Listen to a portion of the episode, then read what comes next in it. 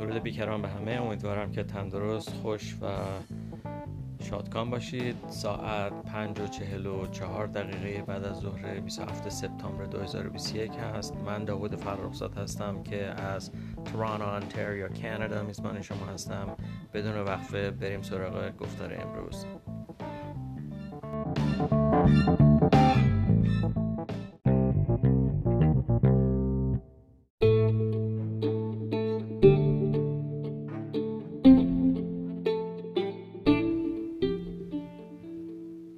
Mark my words, when it comes to the English language, you definitely have to pay very close attention to word stress. This is really crucial and imperative.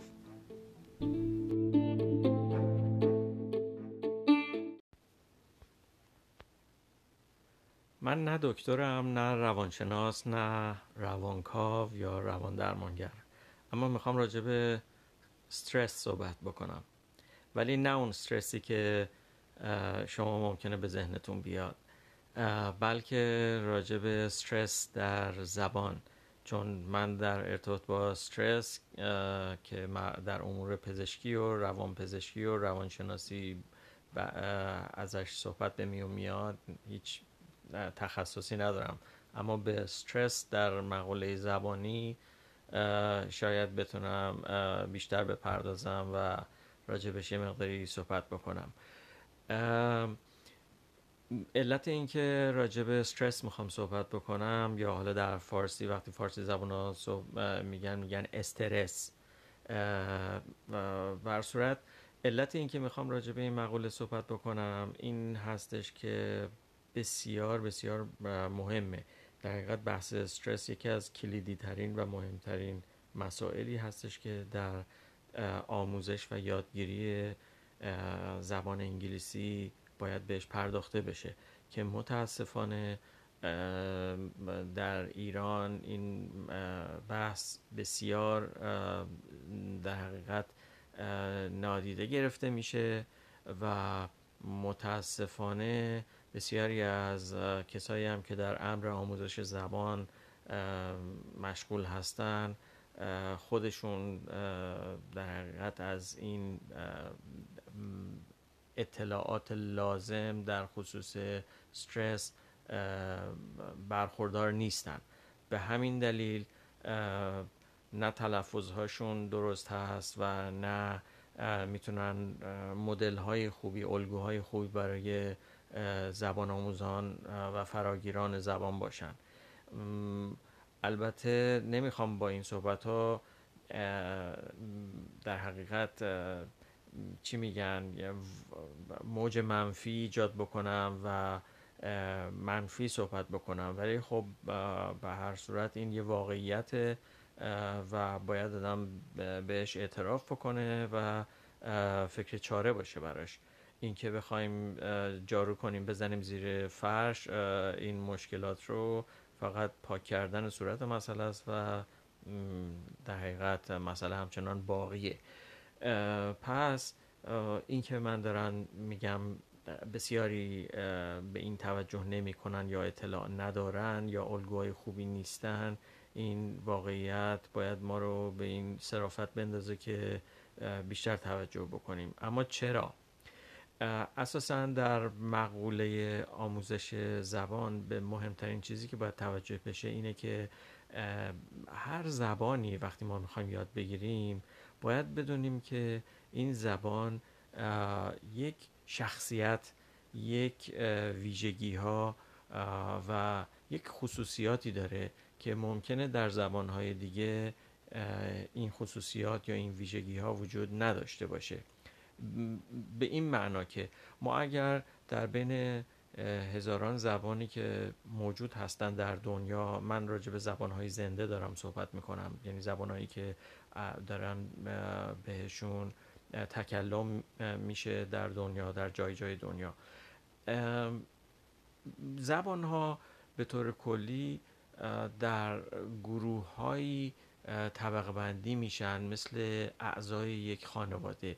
به عنوان مثال ما زبانهای فرض کنید هند و اروپایی داریم. خب زبانهای هند و اروپایی که بزرگترین خانواده یا گروه زبانی رو تشکیل میدن، از زبان سانسکریت در هند دوران قدیم در هند، یعنی از اون منطقه جغرافیایی شما فرض بکنید و به سمت غرب همینجور اگر برید میاد زبان فارسی رو در بر میگیره، میاد به سمت شمال زبان روسی رو در بر میگیره، زبان ارمنی رو در نظر در بر میگیره و تقریبا کلیه زبان‌های اروپا به استثنای زبان فنلاندی و مجاری و یک زبان که یک اقلیتی هستن در اسپانیا که باسک هستن، که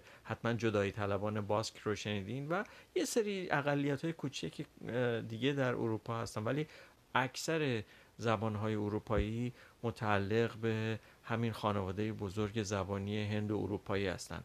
به همین دلیل زبان‌های هند و اروپایی، البته زبان‌های ترکی شامل این گروه بندی نیستن، یعنی عضو این خانواده نیستن. به همین دلیل من از آذربایجان اسم نبردم، به همین دلیل از ازبکستان، قزاقستان گفتم، روسیه، ولی از آذربایجان و ازبکستان و ترکیه و آذربایجان اسم نبردم. خب زبان‌های هند و اروپایی همونطور که از اسمش مشخصه، هند و اروپایی، یعنی زبان‌هایی که در بین این دو منطقه جغرافیایی تکلم میشن. نه همه اونها، عمده اون زبان‌هایی رو که من یا ممالکی که ازشون اسم بردم، اینها به هر حال شاخه‌های زبان گروه زبانی هند و اروپایی هستند. به همین دلیل میتونن شباهت‌های واژگانی، شباهت‌های ساختاری، شباهت‌های گرامری یا دستوری با هم داشته باشن و الی آخر. یا مثلا گروه زبانی زبان‌های سامی، زبان‌های سامی مثل زبان عبری، یعنی همون زبانی که یهودی ها صحبت میکنن، در اسرائیل صحبت میشه. زبان عربی، زبان عربی هم یکی دیگه از اعضای خانواده زبان سامی هستش. زبان، اگر اشتباه نکنم، آرامی، اینها متعلقن به خانواده زبانی سامی که هیچ ارتباطی ندارن به زبانهای هند و اروپایی. پس تفاوت بسیار فاحشی وجود داره بین زبانهای عبری، عربی و زبان فارسی، چون فارسی هند و اروپاییه. یا به عنوان مثال زبانهای آلتایی، آلتایک، که میتون شما مثلا زبانهای ترکی رو میتونید در نظر بگیرید، ازبکی که خب ترکی انواع مختلف داره، ترکمنها، ترکمنی، ازبکی، ترک آناتولی در ترکیه، آذری.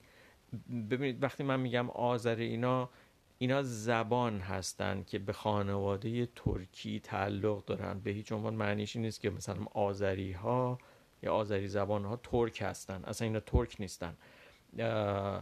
فقط زبانی رو که تکلم میکنن در چند صد سال پیش از زبان اون منطقه خودشون که در منطقه قفقاز جنوبی هستن سویچ کردن، رفتن در حقیقت زبان یکی از شاخه های زبان های ترکی شروع کردن تکلم کردن، و الا این داله بر این نیستش که ترک هستن. اساسا من اعتقاد ندارم ما ترکی داریم در ایران.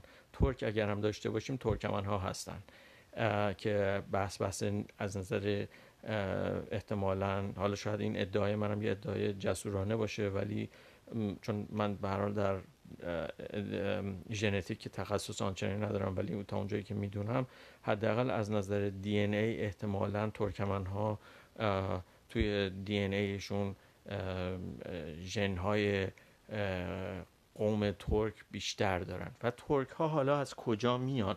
ترک ها از آسیای مرکزی، یعنی اون جایی که قرقیزستان شرق روسیه، جنوب سیپری، مغولستان، ازبکستان، قزاقستان، اونها ترک هستن و شما حتی در چهرهشون هم میتونید ببینید که متفاوت هستن. چشمای کشیده مثل چشمای آسیایی ها، منظورم چینی ها، ژاپنی ها، کره ها دارن و فرم بینی، فرم گونه و سایر چیزاشون متفاوت هست از نظر ظاهری. و زبانی هم که خب زبان آلتایی یا آلتایی خب زبان‌های انواع شاخه‌های زبان‌های ترکی در این گروه طبقه بندی میشن.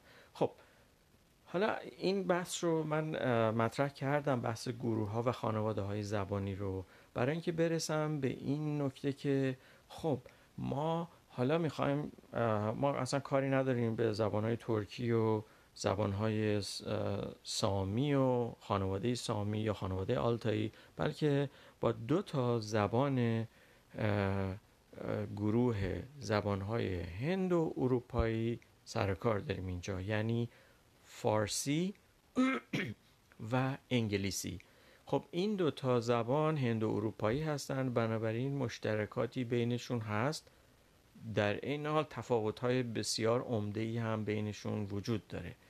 یکی از مهمترین تفاوت‌هایی که بین این دو تا زبان هند و اروپایی وجود داره، یعنی زبان فارسی و زبان انگلیسی، این هستش که در زبان انگلیسی وقتی که ما به بحث واژگان یا واژه یک کلمه میرسیم، اگر یک کلمه‌ای بیش از یک بخش یا سیلاب یا این ترجمه شده به فارسی به هجا، یعنی بیش از یک هجا داشته باشه، یعنی دو و بیشتر، یکی از این هجاها، یکی از این سیلابها روش تاکید یا فشار بیشتری وارد میشه که این فشار روی اون سیلاب یا روی اون هجا رو بهش در زبانشناسی و در دقیقاً فنالوجی یا آواشناسی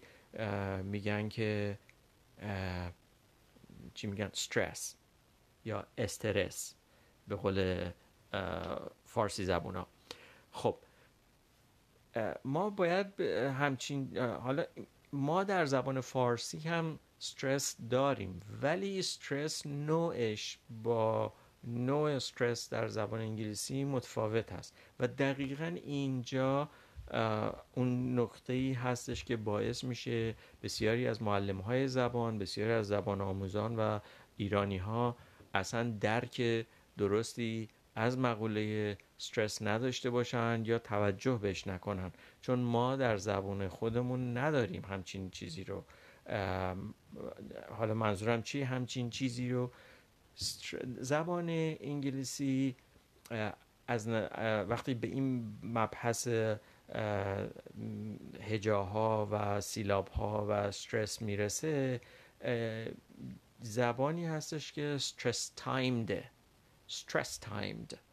من نمیتونم این حالا فارسی ترجمه بکنم، واژه درستی به ذهنم نمیرسه، اما همین رو میتونم بگم که این زبان، زبان انگلیسی، استرس تایمد هست و این تا حد زیادی باعث میشه که تلفظهای ما فارسی زبونها، علل خصوص ایرانیها، اینقدر متفاوت و در حقیقت نا انگلیسی به نظر بیاد وقتی انگلیسی میخوایم تکلم بکنیم، چون زبان فارسی استرس تایمد نیست. اما یعنی چی استرس تایمد؟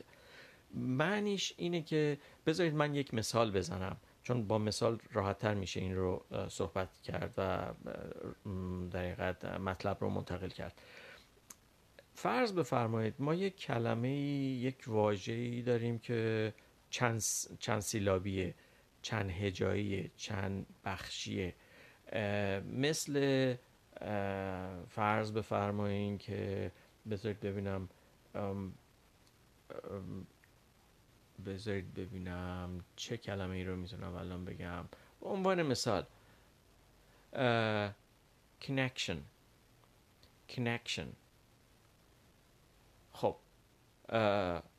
اگر دقت بکنین ما که نکشن، من این رو بخش کردم.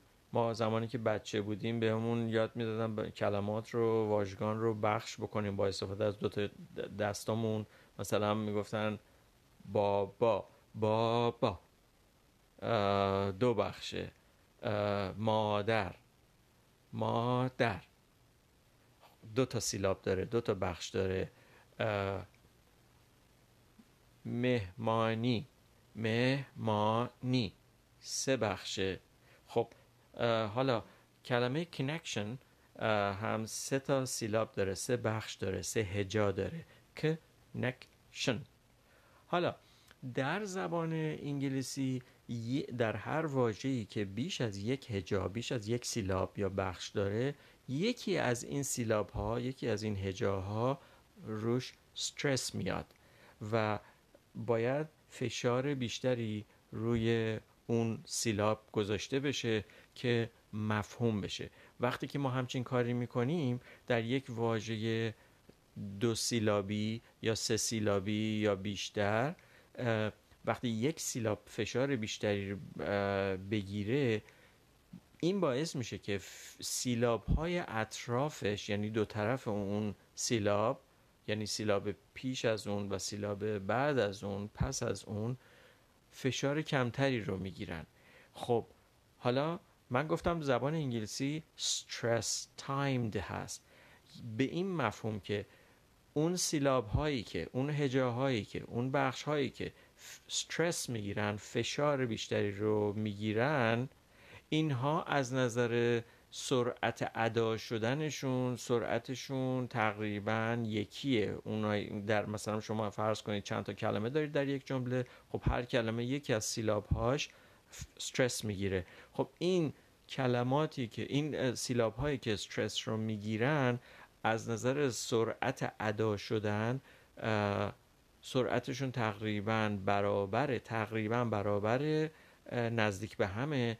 اما اون سیلاب هایی که در این کلمات پشت سر هم استرس نمیگیرن یا استرس ضعیف میگیرن، اینها خب کوتاه میشن. وقتی که کوتاه میشه یعنی چی؟ یعنی زمان کمتری هم نیاز هست برای اداشون.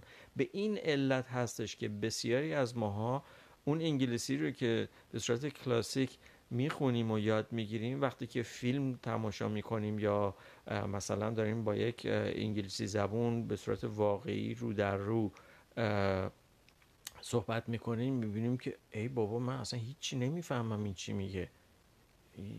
آیا این چیزی که من خوندم انگلیسی بود یا این چیزی که این صحبت میکنه انگلیسیه؟ کدوم انگلیسیه؟ هر دوش انگلیسیه، منتها اون چیزی که ایشون داره صحبت میکنه به عنوان کسی که زبان مادریش انگلیسی هست، ایشون داره با اون سرعت و پیس نرمال یک انگلیسی زبان صحبت میکنه و به علت همون مسئله استرس تایمد بودن، در هر کلمه‌ای که این ادا میکنه تاکید، فشار بیشتر روی اون سیلابی هستش که استرس میگیره، استرس پذیر هست، و اون سیلاب هایی که استرس نمیگیرن یا استرس ضعیف میگیرن به صورت ضعیفتر، کوتاهتر، بنابراین سریعتر ادا میشن به طور اتوماتیک. به این علته که وقتی یه ایرانی که زبان مادریش فارسی هست و زبانش استرس تایمد نیست، اولا بسیار کند صحبت میکنه در مقایسه با اینها، چون نوع استرس در هجاها در فارسی پترنش، اون الگوش متفاوته، در زبان انگلیسی متفاوته. ثانیاً توجه هم نمیکنه یه ایرانی به طور نرمال، من نمیخوام بگم همه ولی به طور نرمال ایرانی ها توجه ندارن که بابا وقتی تو میخوای زبان انگلیسی یاد بگیری، ما البته این بیشتر این نقص رو باید به معلمین و اساتید دانشگاه، این ایراد رو به اونا وارد کرد که خودشون در این مقوله تبحر کافی پیدا بکنن، تخصص کافی پیدا بکنن و مواظب صحبت کردن خودشون هم باشن، چون اون الگویی رو که برای دانش آموزاشون، زبان آموزاشون، دانشجوهاشون ارائه میدن، باید الگوی قابل اتکا، درست، صحیح و خوبی باشه. این یکی از دلایلی هستش که یک ایرانی زبان علی رغم زحمتی هم که میکشه بسیاری از تلفظاش، حالا اگه خودمونی بخوام بگم، درب و داغونه، یعنی واقعا افتضاحه و اصلا هم شما توجه به این نکنید که یه نفر اگر ادعا میکنه من سی سال خارج از ایران بودم، در آمریکا بودم، چهل سال در کانادا بودم، نمیدونم بیست و پنج سال در انگلیس زندگی کردم، این به هیچ عنوان ملاکی نیستش که این فرد انگلیسی میدونه درست یا انگلیسی درست صحبت میکنه. بدون تعارف بگم، نمیخوام زیر سوال ببرم، ولی یه واقعیت، من دارم تخصصی صحبت میکنم و بسیاری از این افراد فقط کلمات و واژگان انگلیسی رو پشت سر هم میذارن ولی ربطی به انگلیسی نداره اون تلفظایی که اینا دارن. حتی اگه میگم سی سال چهل ساله در خارج از ایران زندگی کردن، اولا که عمدهشون با انگلیسی زبونا زیاد سر کار ندارن، با همون ایرانی ها سر کار دارن، به همین دلیل پیشرفت زیادی نمی کنن. در ثانیه اگر ناچار باشن با غیر انگلیسی زبونم ارتباط برقرار بکنن که خب با شیوه خودشون دیگه، به هر حال اصلا توجهی ندارن که چه نکاتی باید رعایت بشه در زبان. اینا چیزایی هستش که باید بهش توجه کرد. به هر صورت من در مقوله استرس توی چند تا گفتار پیشینم هم که دو تا اپیزود پشت سر هم رو اختصاص دادم به یک سری از مشکلات تلفظ زبان انگلیسی ایرانی‌ها، بحثایی رو مطرح کردم، مثالهایی رو آوردم توی اون اپیزودها، ولی به دلیل اهمیت این مسئله ترجیح دادم که این بار هم این مسئله رو از یک زاویه دیگه بهش نگاه کنم و توضیح بدم که اصلا استرس چی هست، چرا زبان فارسی و انگلیسی اینقدر متفاوته و یه ایرانی وقتی که از این رو دارم فقط از مقوله، از دیدگاه استرس میگم، از دیدگاه مسائل دیگه بحث نمی کنم، چرا یک ایرانی نمیتونه مثل یک انگلیسی زبان صحبت بکنه. این چیزی نیستش که قابل اغماض باشه، این چیزی نیستش که قابل بخشش باشه. لهجه داستانش متفاوت هست، اینکه کسی لهجه فارسی یا لهجه مثلا ژاپنی یا لهجه روسی داشته باشه وقتی انگلیسی صحبت میکنه یا اون اینتونیشن رو داشته باشه زیاد مسئله ساز نیست، ولی اگر کسی فارسی زبان هست، روس زبان هست، ژاپنی هست و انگلیسی، واژگان انگلیسی رو داره ادا میکنه، به استرس انگلیسی توجه نکنه، این قابل اغماض نیست، این قابل پذیرش نیست، این یک اشتباه غیر قابل در حقیقت گذشته و زیر سیبیلی نمیشینه درک کرد. یک انگلیسی زبان ممکنه اگر تلاش بکنه وقتی یه نفر که استرس رو رعایت نمیکنه صحبت میکنه ممکنه بفهمه، ولی واقعا براشون یه چیزی انگار که یه نفر داره براشون بلبل میکنه دیگه، یه چیزی داره میگه، ولی واقعا یه انگلیسی زبان خیلی چیزا رو ممکنه نفهمه وقتی که ما استرس رو به درستی رعایت نمی‌کنیم. چون استرس یعنی شما اگه فشار رو از روی یک سیلاب روی سیلاب دیگه ببرین یا بی‌مفهوم میشه برای یک انگلیسی زبان، یا معنی و نقش دستوری اون واژه عوض میشه. اگر میخواین راجع به این مقاله بیشتر بدونید رجوع بکنید به گفتارهای پیشین من در باب مشکلات تلفظ انگلیسی ایرانی ها. نمیخوام دوباره همون مباحث رو تکرار بکنم اینجا، چون میخوام این رو از یک زاویه دیگه نگاه کنم و این بحث رو باز بکنم. و حالا میخوام یه یکی دو تا مثال بزنم در ارتباط با این استرس تایمد بودن، برای اینکه چیزی رو که میخوام بگم شاید یه مقداری پیچیده به نظر بیاد یا نامفهوم باشه. گفتم که وقتی که یه سیلاب در یک کلمه چند هجایی، یک واژه چند هجایی هجایی فشار یا استرس میگیره، اون هجاهای دور و برش فشار کمتری رو میگیرن. به تبعش اون هجه هایی که فشار کمتری میگیرن کوتاه میشن و باعث میشه که کلمه سریعتر ادا بشه و این مقوله stress timed یعنی زمان اینجا کوتاه میشه در واژگان، در ادای واژگان در زبان انگلیسی. حالا بریم یه چند تا مثال میزنم. ببینید به عنوان مثال شما یک کلمه کلمه آمریکا رو در نظر بگیرید. آمریکا، خب در انگلیسی میگن America. America. حالا شما اگر ببینید اگر کلمه America رو اگه دقت بکنید من نمیگم امریکا، America. ببینید کجا من فشار رو میارم. اولا بیایم بخشش بکنیم. اگر ساده بخوام بگم امریکا، چهار سیلاب داریم، چهار تا هجا داریم، چهار تا بخش داریم در این واژه. خب حالا کدوم سیلاب فشار یا استرس رو میگیره؟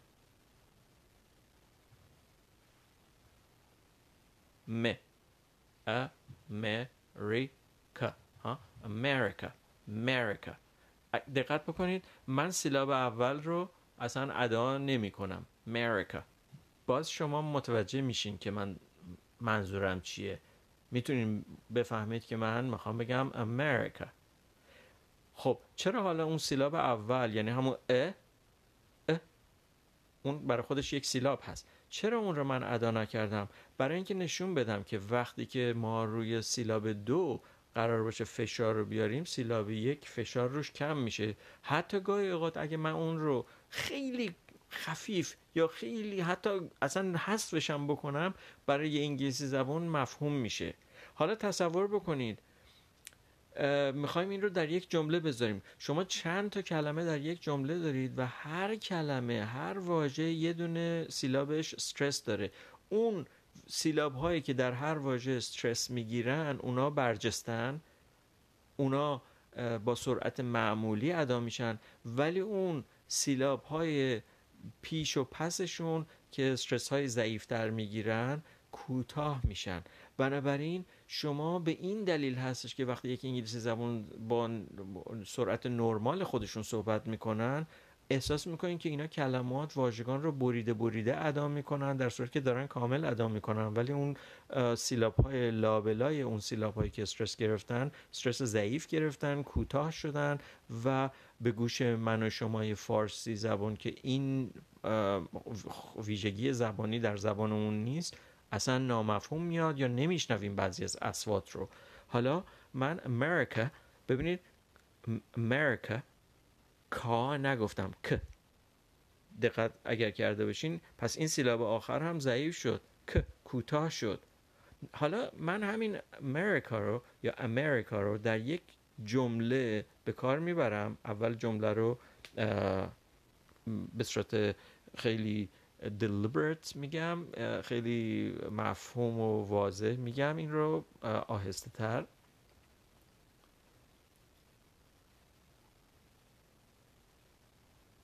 He is American. He is American. حالا این رو با سرعت معمولی میگم. He is American. خب شما این رو چجوری میشنوید؟ He is him. He is American. He's American. He's American. این سرعت نرمال یک انگلیسی زبون هست و طرز ادای در حقیقت واژگان به صورت انگلیسی. خب حالا شما میخوایم با لحن فارسی ما میگیم He is an American. He is American. خب American can can American can. He's American. He's from America. He's from America. ببینید he's from from به جای فرام یا from from. چرا؟ چون این استرس نمیگیره. From America. From from America. He's from America. He's American.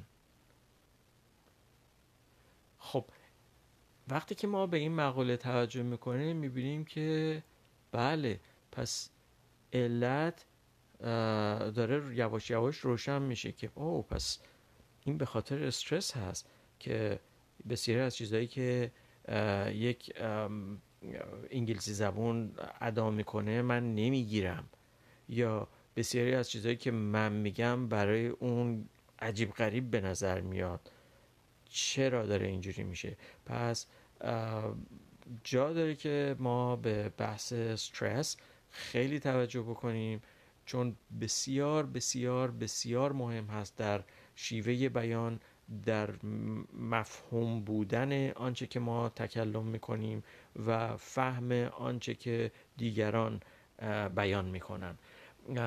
و من قبلتر گفته بودم که در زبان انگلیسی به آنچه که میبینیم نباید اتکا بکنیم، بلکه به آنچه که میشنویم، البته از منابع معتبر و قابل اعتماد و قابل اتکا. آنچه که میشنویم بیشتر ملاکه، نه آنچه که میخوانیم. چرا؟ چون زبان انگلیسی مثل زبانهای دیگه خیلی فونتیک نیست، یعنی خیلی تلفظ مطابق اون سپلینگ واژگان نیست. پس باید توجه به این مسئله داشته باشیم و توجه به بحث استرس داشته باشیم. نمیدونم چقدر این مسئله روشن بوده یا تونسته روشن بکنه این بحث رو، ولی امیدوارم که تا حدی تونسته باشه این مطلب رو منتقل بکنه و در حقیقت توجه ما رو جلب بکنه به این مسئله که مقوله استرس شوخی نیست، یک چیز تفننی نیست، یک چیز تزئیناتی نیست، یا به قول یه مسئله لاکچری هم نیست. این یک بایده، بیشتر باید باید و باید بیشتر برای مدرسین و باید برای کسایی که زبان یاد میگیرن.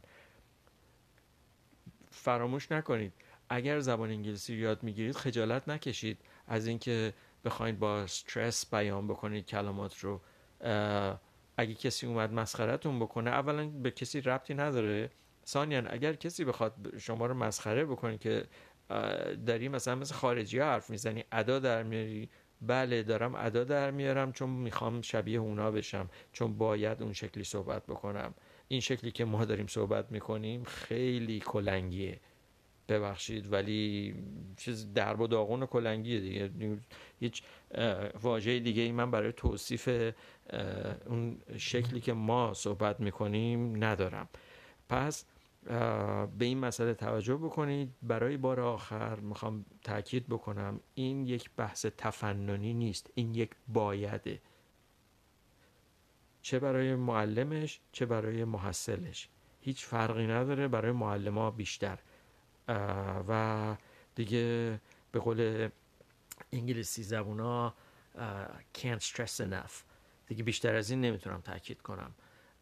امیدوارم که این بحث سودمند بوده باشه و تا گفتاری دیگر.